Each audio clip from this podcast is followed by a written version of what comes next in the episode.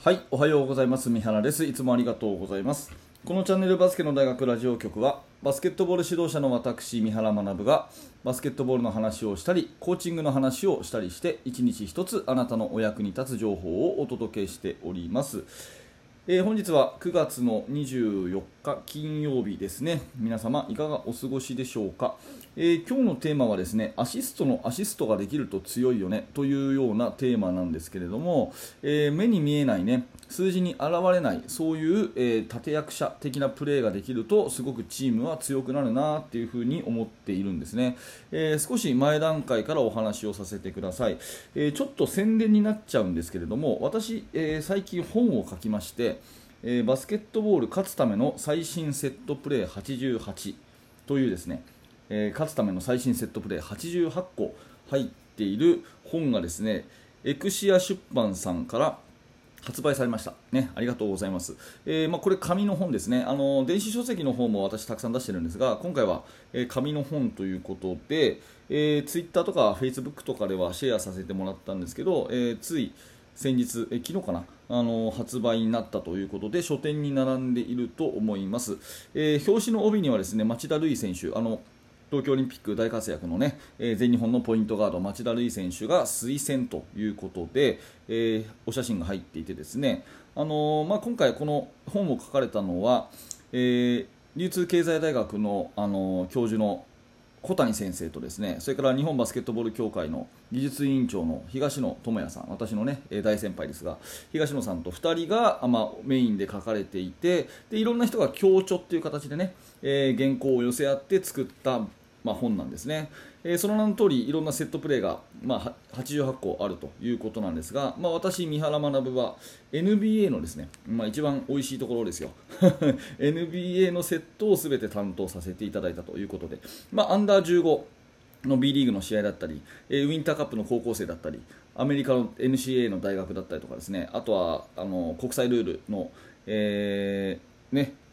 国際大会の試合だったりいろいろなカテゴリーで試合があるんですがそれの中の私は NBA のセットを全て書いたということになります。サイドのスローインエンドのスローインそれから、えーセットオフェンスとかですね。でいろんなコラム、まあ、小谷先生とか東野さんがコラム書いてたりとかですね、えーいろんな本当にギュッと詰まった、うん、辞書的なですね辞典的な、ね、困った時にこれを引いてあこういうオフェンスあるなみたいな風に見ていただけるそういう、まあ、素敵な本じゃないかなと思うので、えーこのラジオを聴いているような、ね、研究熱心なあなたにはぜひ、えー手に取っていただきたいなという本でございます。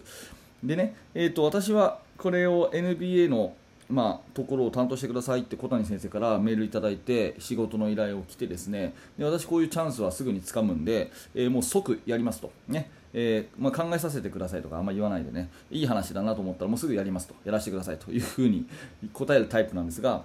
まあ、そこから結構大変で、えー過去2、3年の NBA のビデオクリップをたくさん仕事の合間にね、えー自分の仕事が終わった後に、えー朝早く起きてとか夜遅くとか見てですね、えーでこのプレーいいな、このプレーいいなっていうのをたくさんいくつだろう30個ぐらいかな30個ぐらい上げて原稿にしてですねえー図と文字と、ね、動画のクリップとを小谷先生に送ってで小谷先生がこれ使おうって言った、えーのが10個ぐらい載ってるんですかね、えーなんですね。で結構その分析は楽しかったんですけど結構大変な、うん作業で、えーいろんなプレーをこう、まあ、分析して図にするわけですからね、えーそれをやるのは大変な作業だったんですがその中で気づいたことは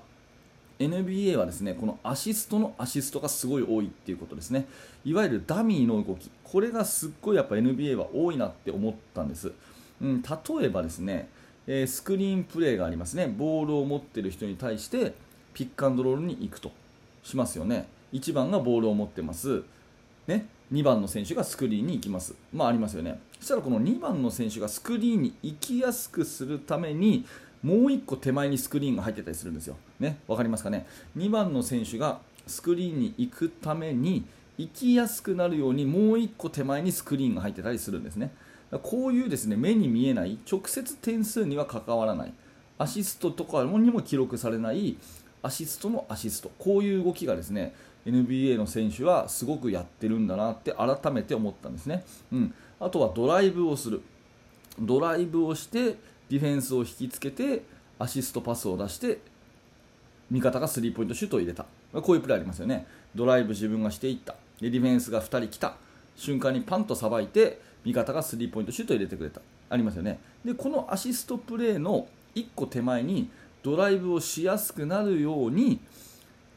あのカッティングをしてくれたりとかですね。そういうよ、まあ、ある意味余計な動きを1個挟んでくれるっていうそういうダミーカット的なことをやってるっていうおとりになるようなプレーですね。おとりそうですね。こおとりって言葉がいいかな。おとりになるようなプレーをしてる人がものすごくね大事だっていうのをこの NBA のセットをたくさん見てですね改めて思ったんですね、えー、まあ、中学生、高校生とかね、えー、もちろんミニバスとかだったらもう直接攻撃ボール持った人がリングに行きなさいと、ね。まあ、多分アンダー12とかだったら5アウトのね、ドリブル、ドライブみたいなそういうのが基本だと思うんですけどもうそれはもちろんそれはそれでねその年代に応じてやるべきことでいいと思うんですが上に行けば行くほどやっぱりディフェンスをですね揺さぶる、うん、崩す、ずらすっていうことを考えた時に直接攻撃だけじゃなくてその直接攻撃に一歩手前、二歩手前にいろんなアシストにつながるうん、ある意味無駄な動きがこう隠れているというところですね、この辺がね見えてくると、まあ、あの面白いなっていうのを改めて今回の本を執筆して思ったんですよね、うん、スクリーンの手前にもう1個スクリーンが入ってたりドライブの手前にカッティングが2つ入ってたりとかね。スローインのプレーなんかもそうなんですけど、えー、と本命の選手に渡したいこのシューターに渡したいっていう前にスクリーンが4つ入ってたりとかですね。そういうなんか本当に目に見えないところでの地道な動きアシストのアシストができるっていう動きがすごいやっぱトップの選手はやってるなっていうふに思いました。で今回私はほ、まあ、自分はあの NBA を執筆したんですけども当然他の方の原稿もね、えー、事前に見させていただいて上の方のねレベルになればなるほどこういうダミーカット系とかね特に NCAA のうん、セットはそういうのが多いですね、うん、だからそういうのって、まあ、発想としてコーチが持っておくだけでも随分違うかなというふに思いますし、うんまあ、コーチングの現場でいうとね、えー、そういう選手が何気なくやったプレーアシストのアシストつながってる、ね、そういうつながりを持たせたおとりになったようなプレーを見抜いてねそれナイスプレーだよって褒めてあげられるコーチになると素敵ですよね、やっぱりそういうところを選手は頑張ると思うので、まあ、そんなね目に見えない直接アシストじゃない直接シュートじゃないけどもその1個手前、2個手前に実はすごくこう意味のあるプレーが含まれていてそういうものが NBA とかトップのチームはやっぱりそういうのを計画的にやってるしそういうのをね子供たちがもしやったとしたら褒めてあげてそれをこう、ね、どんどんどんどん促進していくようなコーチングができると素敵だなというふに思ったわけですね、えー、まあ、今回バスケットボール勝つための最新セットプレー88ということで本をね、え、書きましたので、えー、ぜひぜひ皆さんの、えお手元に届くと嬉しいなと思いつつですね、え今日はアシストのアシストができると強い目に見えないプレーができると強いよねというお話をさせていただきました。本日はここまでです。はい、ありがとうございました。えー、ということでですね、あのー、いつもバスケの大学ラジオ局はバスケットボールの話を毎朝しておりますので、えー、面白かった、興味が持てたという方がいらっしゃいましたら、えー、ぜひですね、YouTube のチャンネル登録、また、えー、スタンド FM を今ね伸ばそうとしてますので、スタンド FM のフォローをしていただけると大変喜びます。ね、ぜひよろしくお願いいたします。えー、今日紹介した本のリンクは貼ってておいて、後でブログの記事にしますかね、えー、ブログの記事にして貼っとこうかなと思いますので、よろしくお願いいたします。はい、えー、そして、えー、バスケの大学メルマガ講座とか、えバスケの大学研究室などなど、いろんなコミュニティありますのでですね、えリンクの方から覗いていただいて、ぜひですね、皆様もあのバスケットの勉強を一緒にしていきましょうということで今日の放送でございました。はい。最後までありがとうございました。三原学でした。それではまた。